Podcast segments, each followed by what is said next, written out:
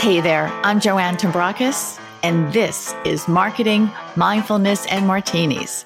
Unfiltered conversations, or as I like to say, opinions shaken, not stirred, on what's changing and what's not in business and in life as we enter into the next normal. So pour yourself your beverage of choice and let's get to it.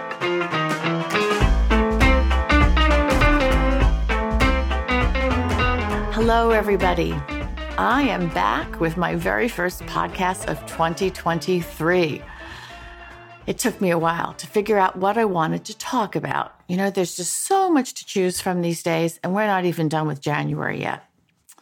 There was the dysfunction we got to witness while the GOP tried to elect a speaker. That was a circus. And then there was Prince Harry's memoir, Spare, that was released. Supposedly, it's part of a four book deal with Penguin Random House for $40 million. So I don't even know what to say about that, except that it is not on my list of must reads. And I've about had my fill of Harry and Meghan. There was also gas stoves, a whole issue around that. Apparently, they may be a hazard to your health. And clearly, whoever came up with that research has not had to cook on an electric stove lately, which also could be construed as being a hazard to your health. And then apparently the Missouri state lawmakers, they find that the most pressing issue of their time is to update the dress code, mandating that women must cover their arms when in the house. You know, you just can't make this stuff up. Now, keep in mind that I learned all of this without the use of Twitter, which I have now been off of for more than two months. And really, only occasionally do I miss it.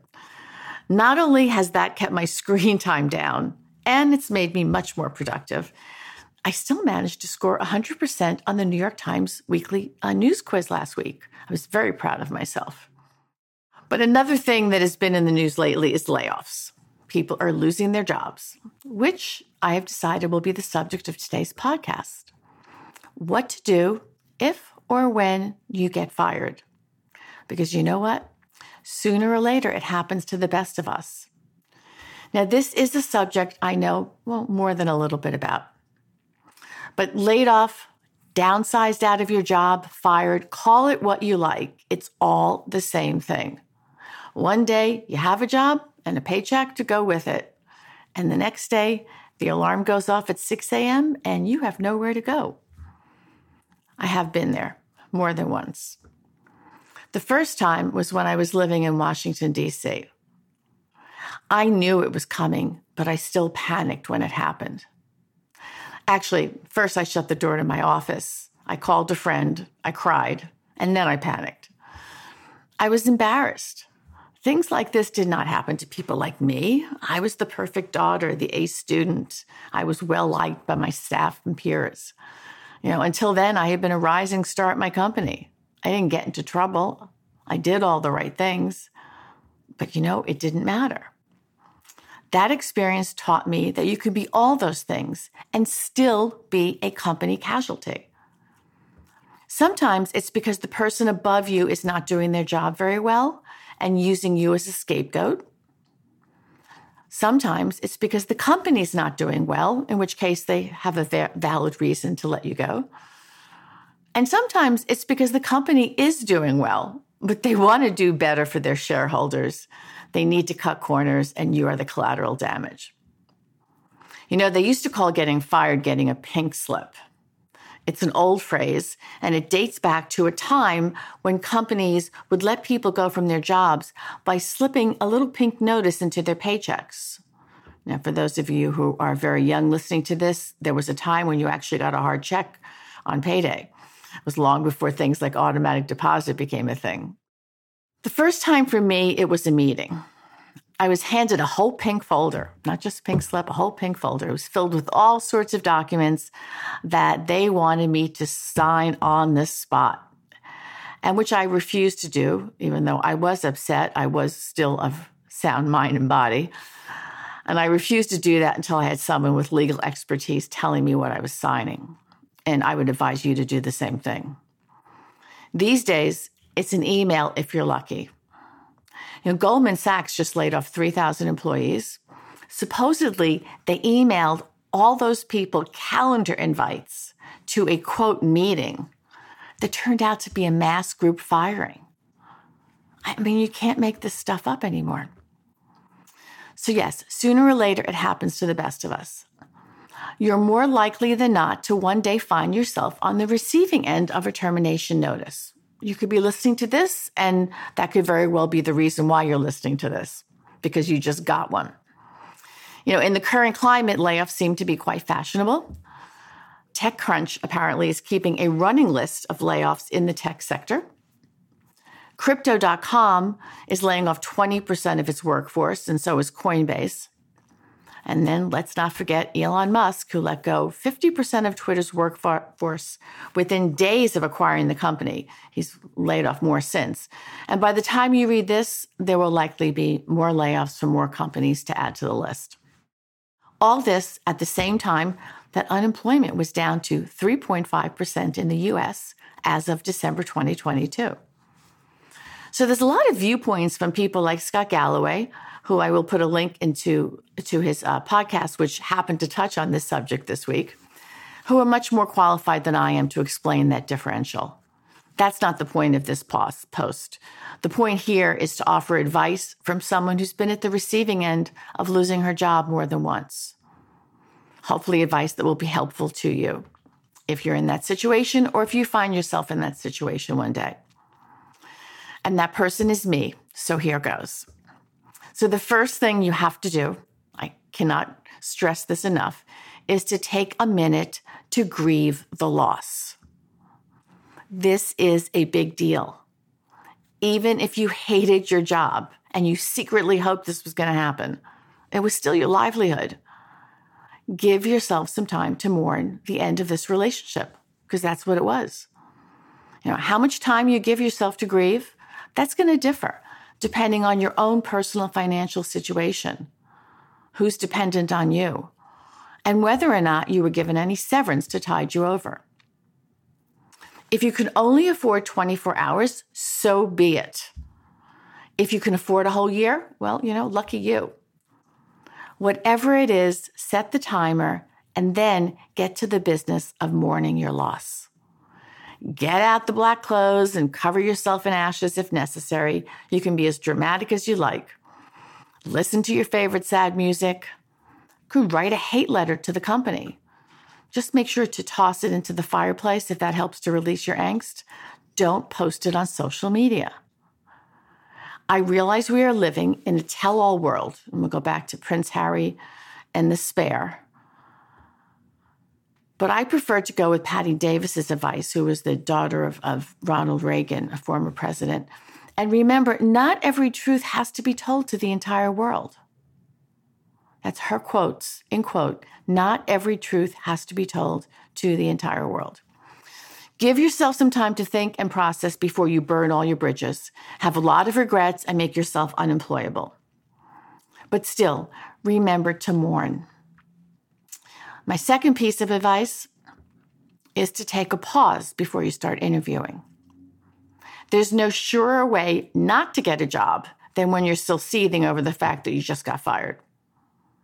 Before you sit in front of a potential new employer, it's wise to get clear on what you want to do next. You know, maybe it won't be another job doing the same thing. Maybe it will. Maybe this was the universe telling you it's time for a change. You know, the first time it happened to me, I was lucky. My phone started ringing with job offers as soon as word got out. It was all very flattering.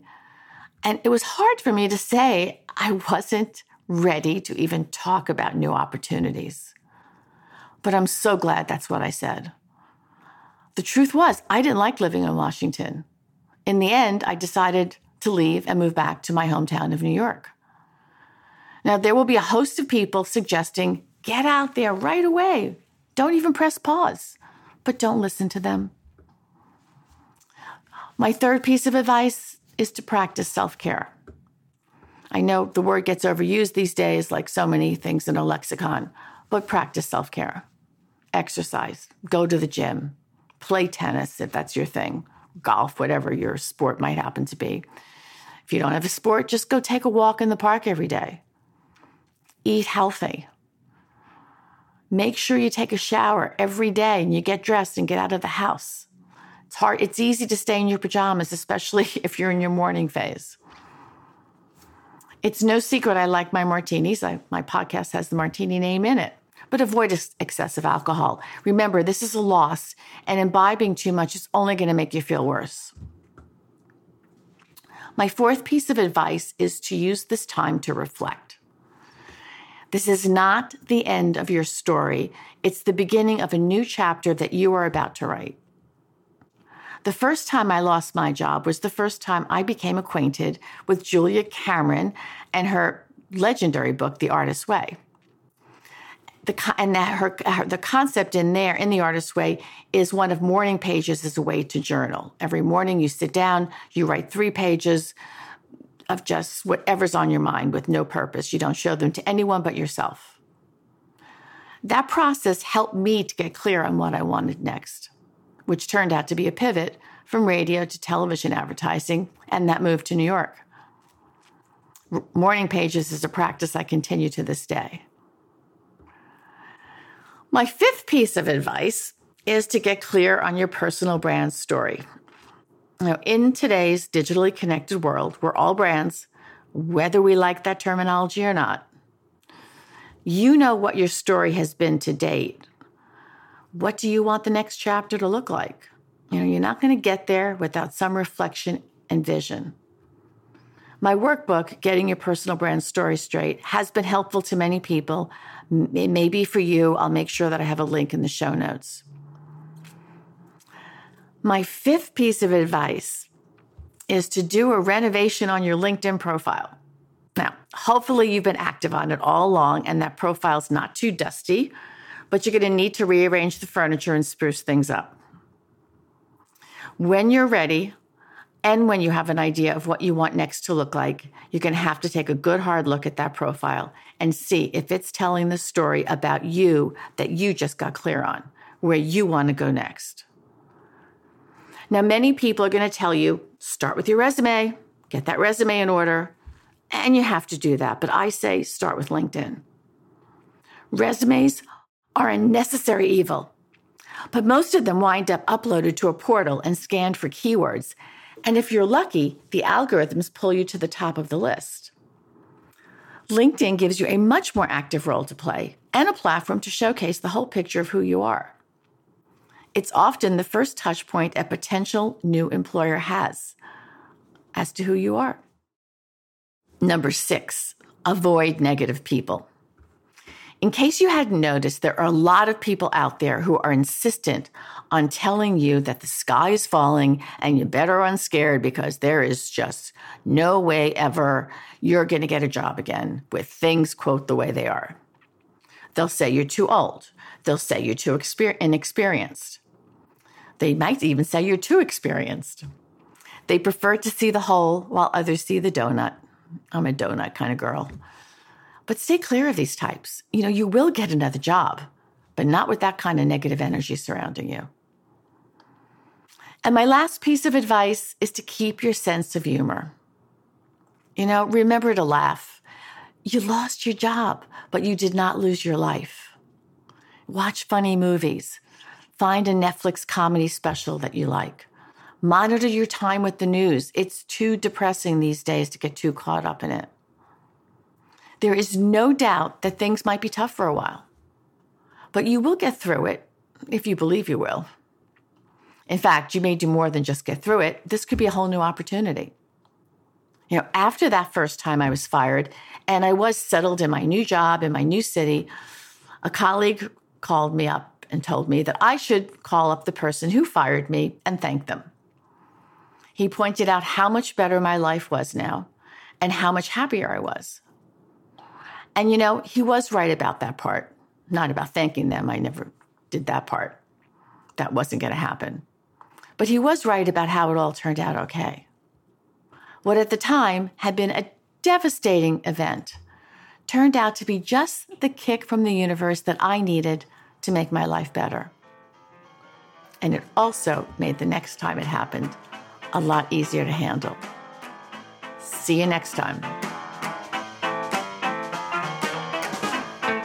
Thanks so much for listening to Marketing Mindfulness and Martinis. If you liked what you heard, please share with your friends. Give us a rating on iTunes or Spotify so other people can find us, and hit the subscribe button so you never miss an episode. If you've got a question you'd like answered or a topic you'd like me to cover, please drop me a note. Info at joannetombrakis.com. And until next time, remember, whatever got you to where you are isn't enough to keep you there.